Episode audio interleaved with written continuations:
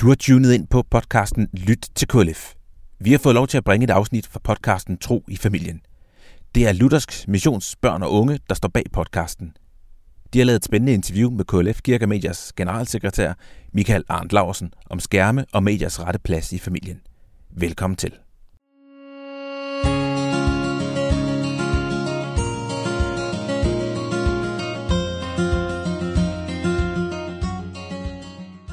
Velkommen til Tro i familien, en podcast, hvor vi kigger nærmere på det at dele den kristne tro i familien. Hvad er det for nogle muligheder og udfordringer, vi har, når vi gerne vil dele den kristne tro med vores børn og med hinanden? Vi håber, at den her podcast vil give jer som forældre inspiration og opmuntring og gode idéer til, hvordan I konkret kan dele den kristne tro i jeres familier. Denne gang skal det handle om brugen af medier og teknologi i familien. Hvordan skal vi som forældre forholde os til den nye teknologi? Og hvilken plads skal den have i familien? Og har teknologien indflydelse på vores trosliv?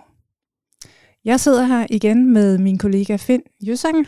Og Finn, hvordan vil du beskrive dit forhold til medier og ny teknologi?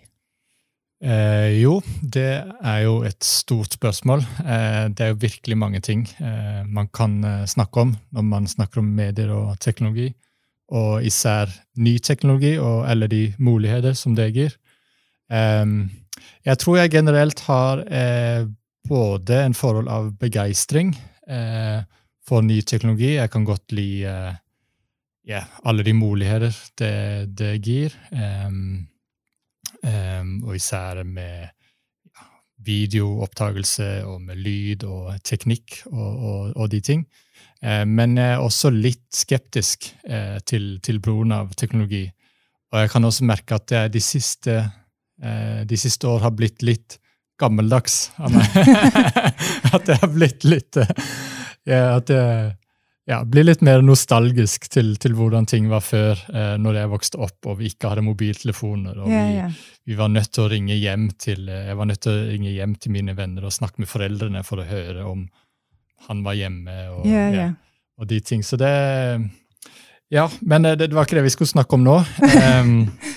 For det betyr at jeg har gledet meg riktig mye til det her avsnitt, og hvor vi skal fokusere nærmere på de spørsmål og precis hvad det betyder for kristen tro i familien. Mm.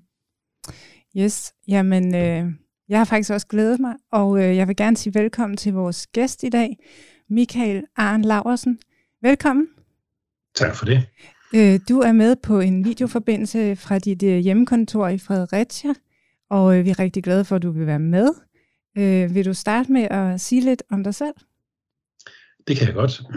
Altså, jeg er generalsekretær i mit daglige virke i KLF Kirke og Medier, og vi arbejder jo rigtig, rigtig meget med det emne, som vi skal snakke om i dag.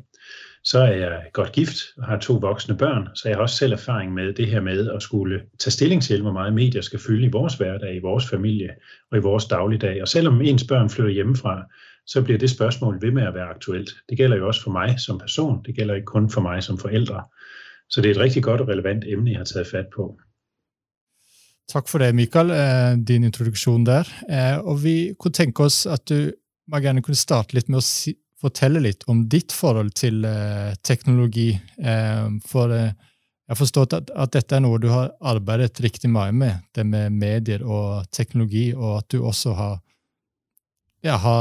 været lidt rejsende i dine holdninger der, har jeg hørt. Så måske kan du starte med at fortælle lidt om det? Det vil jeg meget gerne. Altså, jeg tager udgangspunkt egentlig så i vores familie, fordi selvom jeg ikke altid har arbejdet med medier og teknologi, så har jeg altid, ligesom du siger også, Finn, været teknologibegejstret. Altså, jeg har taget ny teknologi til mig. Jeg har altid været nysgerrig på, hvad er det, teknologien kan? Hvad kan jeg bruge den til? Hvordan kan jeg få glæde af den i min hverdag, på mit arbejde?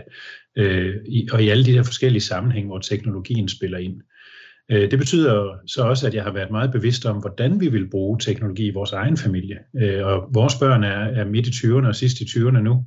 Så teknologien var jo en anden, da de var små, og da de var teenager for eksempel, end den er i dag. Der er kommet smartphones og tablets og apps og alt muligt andet til siden. Men ikke desto mindre, så skulle vi jo som forældre også tage stilling til, hvordan vi bruger den teknologi, der nu engang var dengang. Hvad er det for nogle film, man må se? Må man spille skydespil? Nej, det må man ikke i vores familie. Vi satte selv nogle små klistermærker på DVD-filmene, så børnene kunne se, om vi havde godkendt aldersmærkningen på filmen, eller om vi satte et forbehold på og sagde, den må I altså ikke se, uanset aldersmærkning, og så videre. Vi har en søn, som var glad for at spille computerspil, og vi valgte en tilgang, som jeg også opfordrer forældre i det hele taget til at have, nemlig sådan en positiv nysgerrighed. Altså, kig med, se hvad er det for nogle spil, børnene spiller. Det brugte jeg meget tid på, min kone mindre, men jeg forsøgte at sætte mig ind i det univers, som var en del af hans virkelighed og hverdag, for at forstå dels om spillene var gode for ham, men også prøve at sætte mig ind i, hvad det teknologien betyder for de børn, som jeg har ansvaret for, mine egne børn. Sidenhen er det jo blevet en professionel opgave for mig. KLF Kirke og Medier mødte i efteråret 2016 en tysk hjerneforsker, der hedder Manfred Spitzer. Og hans tænkning omkring brugen af skærme og hvordan skærme påvirker særligt små børn, den forstyrrede mit verdensbillede. Altså jeg kom hjem fra det her møde med sådan en overbevisning om, at enten så var han helt afsporet, eller også så havde han fat i noget meget vigtigt. Og det har så ført mig ind på en professionel rejse i forhold til det her med brug af medier, hvor vi de sidste 4-5 år i KLF har arbejdet rigtig meget med, hvad er vores tilgang så til det? Altså vi er jo en organisation, som arbejder med bevidst mediebrug i det hele taget. Og hvad tager vi så med os herfra? Og det har så været med til at skabe det projekt, som vi så kalder Mediemod. Altså hvor vi tager ud og opfordrer især forældre, men også lærere og andre, der har med børn at gøre, opfordrer dem til at være meget bevidste og ture sætte grænser, også nogle gange træffe de upopulære beslutninger i forhold til mediebrug. Så det er sådan den rejse, jeg har været på. Så i dag er jeg nok også mere, som du også siger, Finn, teknologibekymret. Teknologien kan bruges til rigtig mange gode ting, og det skal vi også gøre. Men vi skal også forstå at sætte de rigtige grænser og rammer. Jeg bliver sådan lidt nysgerrig, fordi du siger ham her, Manfred Spitzer, som han vist hed, han fik ændret dit verdensbillede, og du har også sagt, at du er mere teknologibekymret, end du har været. Hvad, hvis nu du bare sådan skulle nævne de 3 største teknologibekymringer, du har fået efter dit møde med Manfred Spitzer, hvad er det så? Den helt overordnede, det er, at han er hjerneforsker, så han har mulighed for at se ind i hovederne på børn og andre, som arbejder meget med skærme. Han kan se, hvad det er for nogle ting, der sker rent sådan fysiologisk inde i os. Og han melder meget klart ud og siger, jamen altså, skulle han som fagmand komme med en anbefaling, så skulle vi lade være med at bruge skærme, indtil vi blev måske 12, 13, 14, 15 år gamle. Og det var jo sådan noget, der ramte mig som en væg. Jeg tænkte, det er jo helt urealistisk, hvis man skal vente til man er 14-15 år gammel med at bruge skærme. Sådan er vores virkelighed jo ikke. Og så begrundede han det med, at det simpelthen påvirker hjernen i så høj en grad, at det kan begrænse barnets udvikling og potentiale ved, at man sidder foran skærme i en meget, meget ung alder. Så det var meget væsentligt for mig. Altså, og det var en af de ting, hvor jeg med det samme tænkte, hvis det her det bliver jeg nødt til at undersøge nærmere. Hvis han har ret, så er der nogle ting, jeg skal ændre både i mit eget liv, men også i det, vi går ud og siger som forening, som mediebrugerorganisation. Må jeg lige spørge, Michael, fordi jeg har brug for at forstå, kan du give nogle flere konkrete, eller nogle konkrete eksempler på, hvordan bliver børnene begrænset, hvis de sidder meget ved skærmen, når de er under 12 år for eksempel? Ja. Altså, jamen, noget af det, som sker, det er jo, at vi mister evnen til at koncentrere os. Vi mister en væsentlig del af den udvikling, der sker omkring vores forståelse af sociale relationer. Vi har sværere ved at finde empati for andre mennesker. Det er nogle ting, man kan måle sig frem til. Det er nogle ting, man kan lave eksperimenter med. Og så kan man så finde ud af, hvad er det, der sker inde i vores hoveder. Det har han blandt andet arbejdet rigtig meget med. Okay. Så vi flakker mere rundt, vi bliver mere restløse, vi kan ikke fordybe os på samme måde, som vi ellers ville kunne. Og det er en lang historie, der er skrevet en meget tyk bog om det, som jeg kan anbefale jer at læse. Men her der kommer han altså ind på, at alle de her ting til sammen skaber en begrænsning i os. Altså vi udvikler os simpelthen ikke i det omfang, som vi kunne som mennesker. Og jo før man begynder med skærme, jo større påvirkning har det. Okay. Så det er sådan din hovedbekymring i forhold til brugen af teknologi og medier? Ja, det er i hvert fald den fundamentale bekymring, fordi så udspringer rigtig mange andre ting af det. Og nu skal vi også snakke lidt om, hvad betyder det for os som kristne og kristne forældre. Mm. Og der udspringer bare rigtig mange ting af den her fundamentale tænkning. For hvis vi har svært ved at koncentrere os, hvis vi har svært ved at skabe relationer, hvis vores evne til at opbygge empati, den bliver begrænset, hvad sker der så i forhold til de ting, som vi sætter højt som kristne mennesker? Altså vi vil jo gerne, bare så banalt, vi vil jo gerne, man kan lære at fordybe sig i en bibel, eller et bibelstudie, eller en andagt, eller på anden måde sådan tage det her meget stille stof til sig, som noget af det kristne fundament bygger på. Vi vil også gerne, at vores børn er en del af sociale relationer i børneklubber, juniorklubber, teenklubber, ungdomsklubber, alt muligt andet, som er med til at opbygge dem som kristne mennesker. Og vi vil rigtig gerne, at de har en høj grad af empati og forståelse for andre mennesker, altså at se de mennesker, der er omkring dem, altså vores næste, og alle de her begreber, som vi kender inden for vores kristne univers. Og det er så den bekymring, jeg kan bygge ovenpå, sammen med mange andre bekymringer. Så jeg er ikke blevet teknologiafskrækket. Det er ikke sådan, at jeg i dag tager afstand fra brugen af teknologi.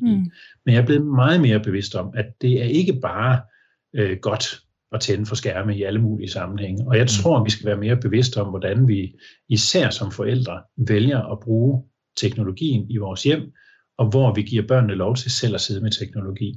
Der er jeg blevet meget, meget mere, du sagde gammeldags, Finn, mere skeptisk i hvert fald, fordi jeg synes, vi skal tænke os rigtig godt om.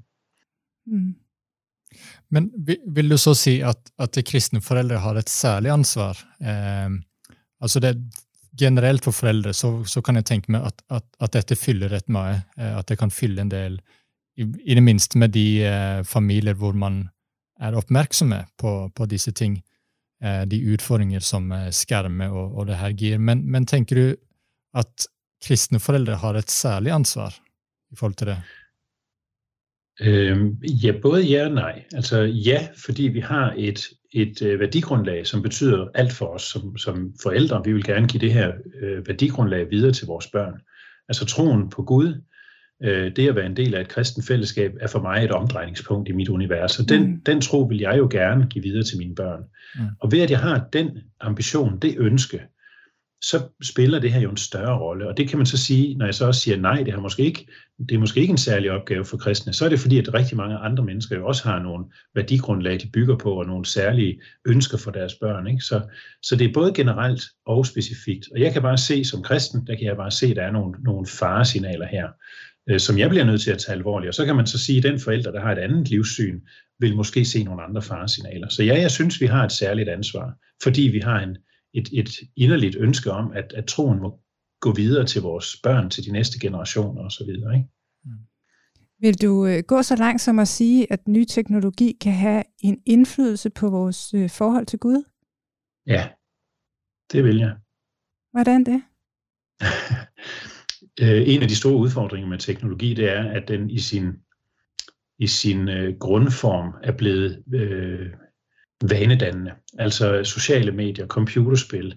Det, at vi har teknologien i lommen og har mobiltelefoner og smartphones med os altid, det gør, at teknologien hele tiden har mulighed for at forstyrre os, hele tiden har mulighed for at tage vores opmærksomhed, og dermed aflede os fra det, som vi måske ellers burde bruge vores tid på. Og her tænker jeg ikke så meget i regler og forskrifter, men mere glæden ved, at jeg i dag cyklede hjem fra kontoret uden et headset på. Det kunne jeg godt finde på at have på for at høre noget radio eller et eller andet podcast for eksempel. Men jeg valgte ikke at have det på, og jeg kunne høre, hvordan fuglene de sang, og hvordan verden omkring mig eksisterede. Altså bare sådan nogle helt banale ting.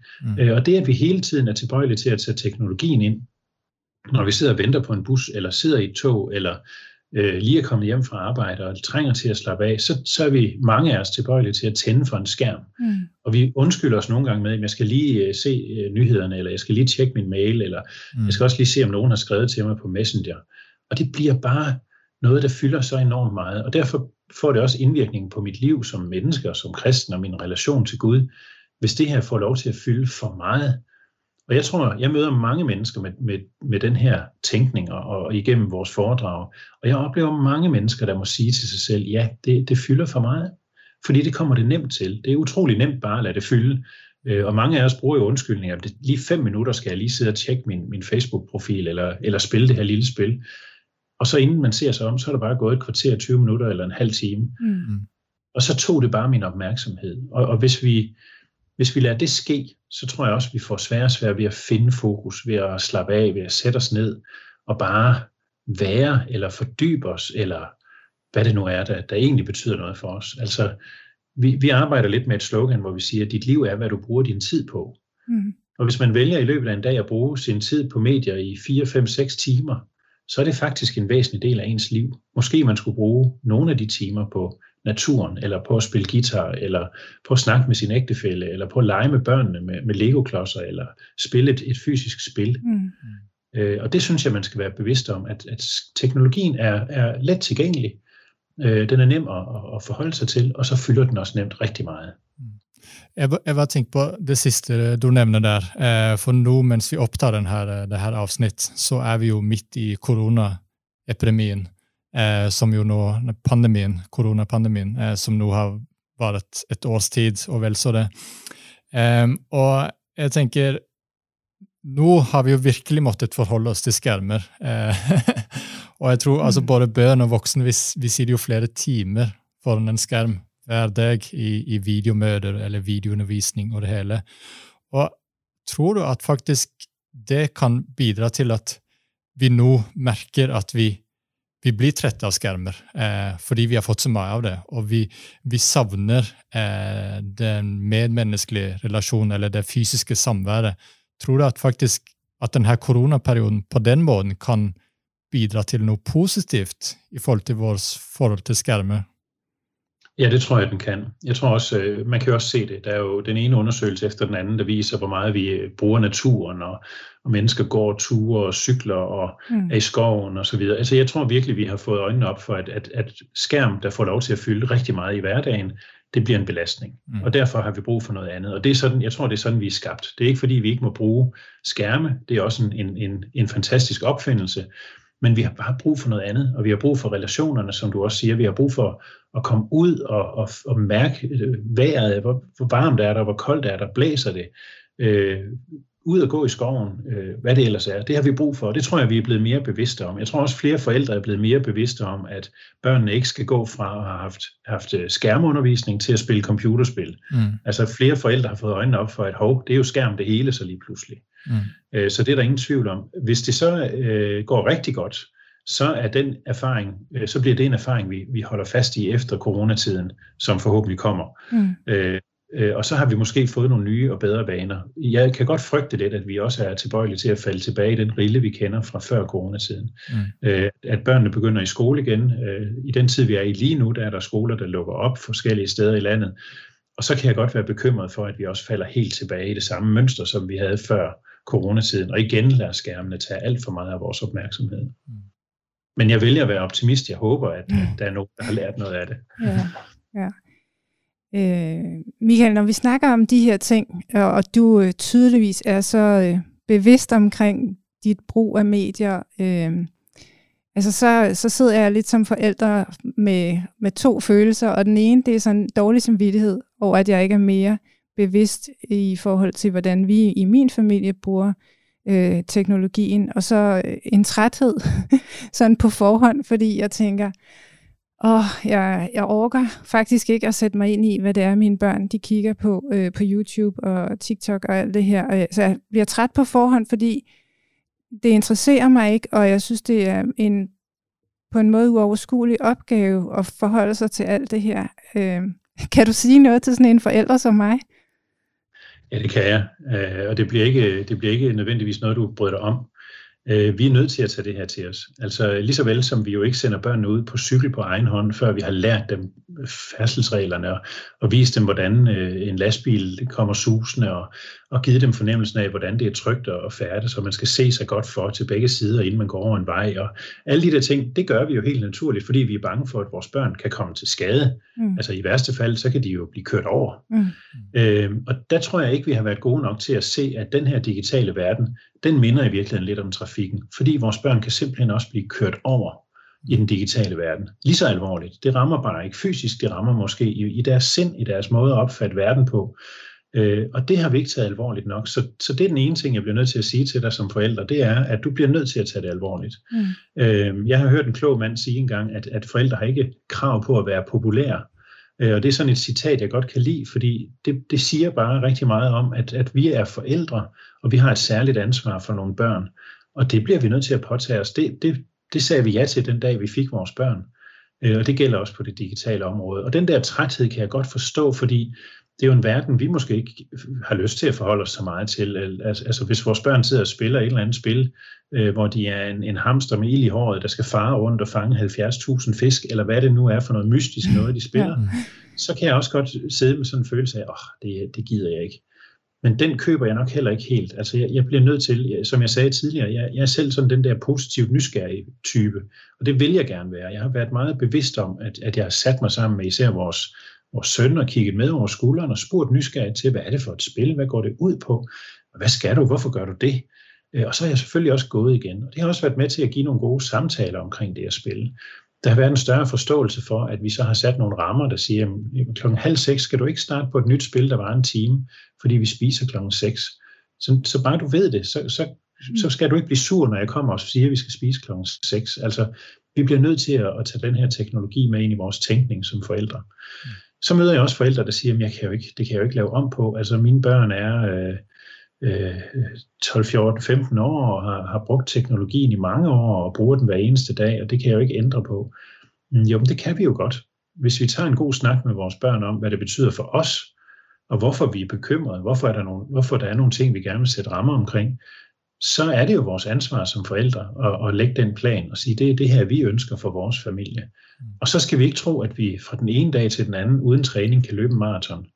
Vi kan ikke fra den ene dag til den anden ændre familiens måde at bruge teknologi på. Vi kan sætte nogle nye rammer op, vi kan forsøge at implementere dem i små skridt, vi kan vælge at sige, at en hver time uden skærm er en god time. Det behøver ikke pludselig at være hele uger, hvor man ikke må bruge teknologi. Og så er det også vores opgave som forældre, og her vil jeg også gerne sige som bedsteforældre, at gå ind og finde gode alternativer til børnene. Find andre aktiviteter, som kan fange deres interesse og opmærksomhed, så de får lyst til at lave noget andet, end at sidde med en skærm. Så den blev ikke helt let, desværre, Katrine. Nej, altså, det kan jeg godt høre. Jeg vil godt have sagt noget nemt til dig, men det får du ikke her. Men du har jo fortalt, du har jo selv... to børn som nu er voksne, og som du har fulgt i deres opvækst. Og så nævnte du det her med positiv nysgerrighed. Ja. Har du nogle helt konkrete oplevelser om, hvor det var med til at gøre en forskel? Ja, det har jeg. Jeg har mange konkrete oplevelser. En af dem, det er, at jeg på et tidspunkt sad og kiggede med, da min søn, han sad og spillede et spil. Jeg kan ikke huske, hvad spillet hedder, det er også lige meget. Han sad og spillede et spil, og så er der på et tidspunkt en stemme, der siger et eller andet, sådan lidt dystert. Og jeg spørger ham, hvad siger den der stemme? Jamen, det vidste han ikke. Det havde ikke så meget med spillet at gøre, sagde han. Det var bare, den kom bare en gang imellem. Og jeg siger til ham, det kunne jeg da godt tænke mig at vide, hvad den stemme siger. Vil du ikke prøve at finde ud af det? Jo, det ville han gerne. Og så gik der nok nogle dage eller en uge, og så kom han og sagde, at han har ikke lyst til at spille det der spil mere. Og jeg siger, hvorfor ikke det? Du har da spillet det rigtig meget. Ja. Og så viser det sig, at den her stemme, som egentlig ikke har noget med spillet at gøre, men den sagde nogle voldsomme ting, altså sådan nærmest okkulte ting, dystre, mørke ting, som han blev bange for. Han blev skræmt af det. Han siger, hvorfor siger ham der det? Jeg siger, se, det er jo, og det fik vi en god snak om. Altså, jeg siger, jeg synes heller ikke, du skal spille det spil, når der er en stemme, der siger sådan noget der. Og det havde vi en rigtig god snak om. Så på den måde kan man sige, det er jo sådan en lidt voldsommere ting. Det er jo her, jeg som kristen forælder har en særlig interesse, kan man sige.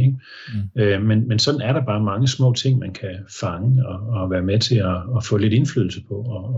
Og vise, at vi ikke er ligeglade med, at børnene sidder og spiller, men at vi faktisk også tager den del af deres liv til os og tager det alvorligt. Hjælper dem til at finde en god balance. Det er sådan et meget konkret eksempel. Jeg kan huske, du også har nævnt et andet eksempel med det med at læse en bog, enten på en skærm eller læse en fysisk bog. Prøv lige at fortælle det igen. Ja, jamen det er faktisk en af mine egne udfordringer. Jeg blev tit mødt med den her kommentar, der hedder, jamen det at læse er jo godt. Det er en af de ting, vi siger. Ja. Det er godt at læse. Og så er der mange, der sådan sagde til mig, jamen så er det vel også lige så godt at læse på en iPad eller noget andet. En skærm af en eller anden slags. Hvis det er at læse, der er godt. Og det gik jeg og grublede lidt over, og jeg ærgede mig egentlig lidt over, at jeg ikke kunne svare mere konkret på det, indtil jeg mødte en fagperson, som kunne forklare mig det. Og vedkommende siger, jamen det der sker, det er, at hvis jeg sidder med en bog, en fysisk bog af papir i hænderne, så afkoder min hjerne helt automatisk på et splitsekund, at nu sidder Michael med en bog, en fysisk bog, og det er et medie, hjernen kender, og den ved, at det eneste, der sker rent fysisk her, det er, at jeg bladrer en gang imellem og læser videre i bogen. Så hjernen slapper af ved det og siger, godt, han sidder bare og læser. Jeg skal ikke forholde mig til mere. I det øjeblik, jeg sidder med min iPad og i princippet læser den samme bog på skærmen, så reagerer hjernen anderledes. Den går i høj alarmberedskab, for den ved, nu sidder han med en skærm. Der kan ske alt muligt på den der skærm. Den kan vise video, den kan vise spil, den kan opdatere mig på mine sociale medier og på min mail, og der kan poppe ting op. Og det ved hjernen godt. Det er ikke noget, jeg fortæller den. Altså, jeg prøver egentlig på at sige til den sådan indirekte, jeg sidder bare og læser. Men det er hjernen ligeglad med. Hjernen ved, det er en skærm, og ved, at der kan ske alt muligt andet. Så det gør en kæmpe stor forskel i vores hoved, uden at vi er klar over det, så reagerer hjernen bare ved at gå et par trin op i alarmberedskab. Og dermed slapper den slet ikke af på samme måde. Og det blev for mig en øjenåbner i forhold til det her med netop at kunne forklare, hvorfor det er godt, at man sætter sig med en fysisk bog og lader hjernen slappe af. En lille parallel, jeg bare lige kan nævne, det er også, der mange, der siger, at det gør det noget, at man i dag skriver så meget på en computer, og ikke bare skriver på et stykke papir med en blyant. Det er også en parallel. Der er rigtig mange, der har en elendig håndskrift, og får svære ved at forstå sprog, fordi man bruger computeren. Og det har noget at gøre med, at hånden er også en læring. Det er, at du tager en blyant i hånden og skriver A, skriver et B, skriver et C, og så videre på et stykke papir. Det giver hjernen en læring af, nå, A, det er sådan den der runde bue, og en lille vip til sidst, hvis det er sådan et skråskriftsag, ikke? Eller det er den der spidse vinkel med en streg over, hvis du skriver et blokbogstav af, så lærer hjernen noget om det. Når du sidder og trykker på dit tastatur, så er alle tasterne stort set ens, og hjernen lærer ikke noget af det. Det vil sige, at vi får også svære ved at lære sprog, hvis ikke vi lærer at skrive på et stykke papir med en blyant. Så det er ikke bare et spørgsmål om at være gammeldags, det er simpelthen sådan rent faktuelt noget, der gør en forskel for os. Har du selv ændret nogle ting i dit eget liv, i dit forhold til medier, efter du sådan er blevet endnu mere bevidst? Ja, masser af ting. Altså det har jeg virkelig. Det tog noget tid lige at finde den rigtige vej i det for mig selv, men jeg blev meget hurtigt klar over, at jeg skulle lægge mit digitale liv om. Jeg valgte at slette alt, hvad der hedder spil på mine devices. Altså, jeg har ingen spil på min telefon, eller iPad, eller computer. Jeg tror nok, at min computer er født med skak. Okay. Jeg spiller ikke meget skak, så det er lidt lige meget. Men jeg har valgt at slette dem, så de ikke tager min tid. Jeg har valgt at fjerne stort set alle de her røde cirkler med notifikationer fra mine apps, som fortæller mig, at nu er der 7 opdateringer på Facebook, eller der er 3 mails til mig, eller fordi de stresser os hjernen. Det er også en af de ting, man har fundet ud af, at det stresser os. Jeg fjerner procentangivelser på batterilevetid, for eksempel. Det er også noget, der stresser os. Altså, jeg har sådan prøvet at følge nogle af de der små tips og tricks, som jeg også kommer meget mere ind på, når jeg holder foredrag. Men så er der også nogle andre ting. Altså, for eksempel det der med at læse bøger. Det gjorde jeg rigtig meget for år tilbage, og så er jeg kommet lidt fra det. Så har skærmen nok taget over på mange måder, og det har jeg så valgt til igen. Jeg har valgt at sige, at jeg skal altid have gang i mindst en bog, og læse i den helst dagligt. Og jeg tager bøger med, når jeg rejser, i stedet for at sidde med min skærm og se på tv-serier eller høre musik nødvendigvis. Ikke at jeg aldrig gør det, men jeg har altid bøger med, så jeg kan sidde og læse en bog i stedet for. Jeg har også valgt at købe en pladespiller igen. Sådan en rigtig gammeldags en med tonearm og pick-up. Fordi det er et langsomt medie, og det er sådan et benspænd, som er godt for mig. Jeg nyder musik. Og på den måde, så kan jeg, finde et medie, som ikke bare er touch på en skærm, og så spiller musikken. Jeg skal gøre lidt mere, jeg skal involvere mig lidt mere i det. Så er jeg begyndt at gå til dans, det er efterhånden et par år siden, men også inden for den her periode, sammen med min kone, for at få tid, os to alene, og noget, som vi ikke kan gå til hver for sig, og som også giver os et afbræk i vores hverdag, og som er en udfordring, og som er fysisk aktivitet. Så der er mange ting, jeg har gjort noget ved, for at være mere bevidst om mediebrug. Og der tror jeg, det er vigtigt, at man finder sin vej hver især, og siger, hvad er det, man kunne tænke sig? Hvad er det for noget, der appellerer til mig? Der er også nogle ting, der er en større udfordring for nogen end for andre. Vi har stadigvæk fjernsyn i stuen, fordi vi ser ikke meget fjernsyn, så det gør ikke så meget. Jeg har også hørt om familier, hvor man fjerner det der store, firkantede apparat fra stuen, fordi det tager alt for meget tid. Så det handler rigtig meget om at finde sin egen vej i det. Men det har betydet meget for mig. Jeg har fået et, et meget mere afslappet forhold til teknologien. Den fylder ikke så meget i min hverdag, og når jeg bruger den, så er det et bevidst valg. Og nu lyder det meget fromt, og så er det selvfølgelig ikke altid, men det har i hvert fald ændret sig markant i den retning. Og det er jeg virkelig glad for. Det er gode tiltag, som jeg har haft rigtig stor gavn og glæde af. Mm. Jeg synes egentlig også, det er dejligt at høre, at du siger, at du har fået et mere afslappet forhold til teknologien, fordi man kunne forestille sig, at det modsatte ville ske. Jo mere bevidst man bliver, jo mere anstrengt bliver det hver eneste gang, der er en skærm inden for rækkevidde, fordi man ser alle faresignalerne og sådan noget. Men at det skaber da måske lidt håb for os, som gerne vil være lidt mere bevidste, at vi måske ved at sætte nogle regler for os selv, eller nogle begrænsninger, kan slappe lidt mere af i det. Ja, jeg tror, det er sådan med alt, hvad man gerne vil skabe gode vaner omkring, det er, at det kræver lidt ekstra indsats til at begynde med. Altså hvis man pludselig vil til at motionere mere, end man plejer at gøre, så kan det godt være, at det føles tungt og træls de første mange gange. Men efterhånden, når man får en lidt bedre kondi og sådan noget, så begynder man at opleve nydelsen ved, at det er faktisk fedt lige at komme ud og cykle den der tur, eller tage en time på romaskinen, eller hvad det nu er, man er til. Og sådan er det også med det her med skærmene. Jeg tror, det kan godt være en hård proces, indtil man finder sin nye rytme. Men så tror jeg, man vil slappe mere af og sige, jamen nu har den fundet sin plads. Altså, og teknologien skal jo også bruges. Vi har jo fået teknologien som en gave, som vi kan have glæde af. Jeg har købt en guitar for at lære at spille guitar, og jeg bruger en app som underviser, og det fungerer fantastisk godt, fordi den app er utrolig tålmodig og skælder mig aldrig ud og fortæller mig bare, når jeg spiller forkert, og har tid både klokken 8 om morgenen eller klokken 11:30 om natten eller aftenen. Altså, så teknologien kan jo også rigtig mange gode ting, og det skal vi huske. Så jeg er jo ikke sådan en, det er også det, jeg prøver at sige, jeg er ikke sådan en teknologifornægter. Vi skal bare have teknologien til at fylde mindre. Det skal langt de fleste af os. Og så skal vi være bevidste om, hvad det er, den får lov til at give os og fylde os med. Har du så nogle tanker om, hvordan teknologien kan bidra positivt til det her med at dele specifikt kristentro i familien? Altså for mit eget vedkommende, så en af de ting, jeg opdagede, dengang jeg forsøgte at være mere bevidst om min egen teknologibrug, det var en lille bibelapp, som kan give mig et bibelvers hver dag. Og det er noget af det første, jeg ser på min telefon om morgenen, det er, at jeg lige går ind og læser, hvad er det for et bibelvers, der er til mig i dag, og så har jeg mulighed for at gå og tænke lidt over det. Det er sådan for mig en god måde at starte dagen op på. Og der findes jo masser af apps. Nu har jeg store børn, så jeg ved ikke, hvad der findes af gode apps for små børn i dag, det er jeg ikke så bevidst om. Men på den måde findes der meget indhold. Der findes også godt indhold, både på digitale platforme, på computeren, der findes jo også godt indhold på tv og så videre, som man kan have glæde af.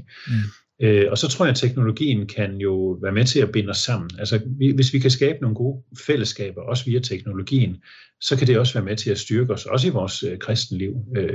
Vi har på grund af coronatiden haft svært ved at mødes i vores bibelkreds, og nu har vi så lige oprettet en Facebook-gruppe, og så vil vi prøve at se, hvordan kan vi, fordi vi ved ikke, hvornår tingene lukker rigtigt op igen, vel? Så nu har vi besluttet, at vi må prøve at finde en anden vej, og der kan teknologien også bruges.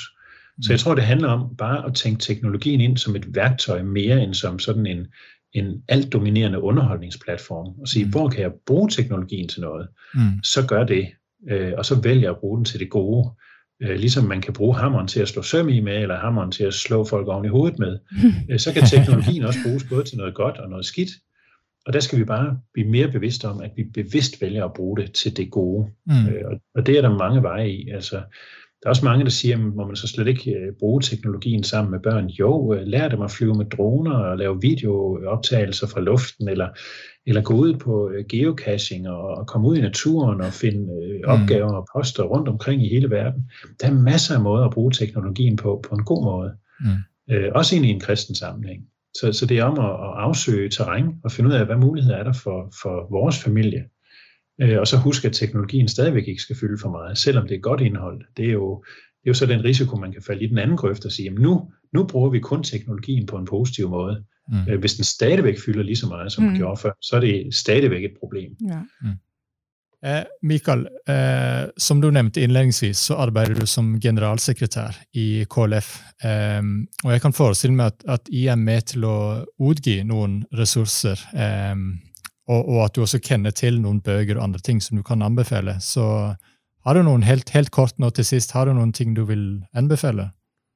Ja, det vil jeg da meget gerne. Altså, vi har været med til at udgive 2 bøger, som handler om det her med digital brug. Og den ene, det er Digital demens, som er udgivet, eller som er skrevet af Manfred Spitzer. Det er sådan en tyk fagbog.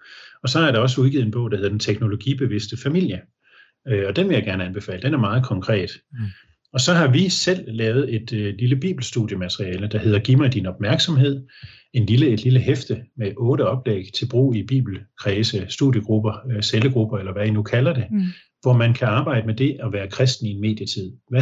Hvad skal medierne fylde? Hvad betyder de for mig som kristen? Og den er rigtig god til at få sat nogle tanker og debatter i gang omkring det særlige forhold, at vi har en tro, og vi lever i en tid. Så det vil jeg også gerne anbefale. Og i sidste ende, så kommer vi ud. Jeg kommer ud og holder foredrag om det her, som vi kalder Mediemod. Og jeg vil gerne forære LMBU et foredrag, så nu kan I bare se og få arrangeret det, og ud af, hvad det skal være, og hvornår det skal være. Så vil jeg simpelthen komme ud og holde sådan et forære et eller andet sted i landet. Men det er jo vores måde at formidle alle de her tanker omkring digitalisering, hvad vil det sige, hvad det gør ved os, hvad betyder det for os som kristne, osv. Det er jo den bedste måde, vi kan få det formidlet videre på, det er ved at komme ud, fortælle det til mennesker og tage den her direkte dialog face to face. Så der er masser af ting, der kommer mere fra KLF, også i de næste år. Det lyder godt. Ja, men mange tak, Michael, for at du kunne være med os i dag. Selv tak. Det var en fornøjelse at være med. Og tak til dig, som har lyttet med på den her podcast. Vi håber, at du vil følge med os videre i Tro og Familien og de næste avsnitt som utkommer. Og du må riktig gjerne følge oss på Spotify eller iTunes eller andre steder du lytter til dine podcasts. Og så får du nærmere besked om når det kommer et nytt avsnitt. Og har du spørsmål eller kommentarer, så er du meget velkommen til å skrive til meg på finsnäblelnbu.dk. Det er altså finsnäblelnbu.dk. Og så høres vi ved i næste avsnitt.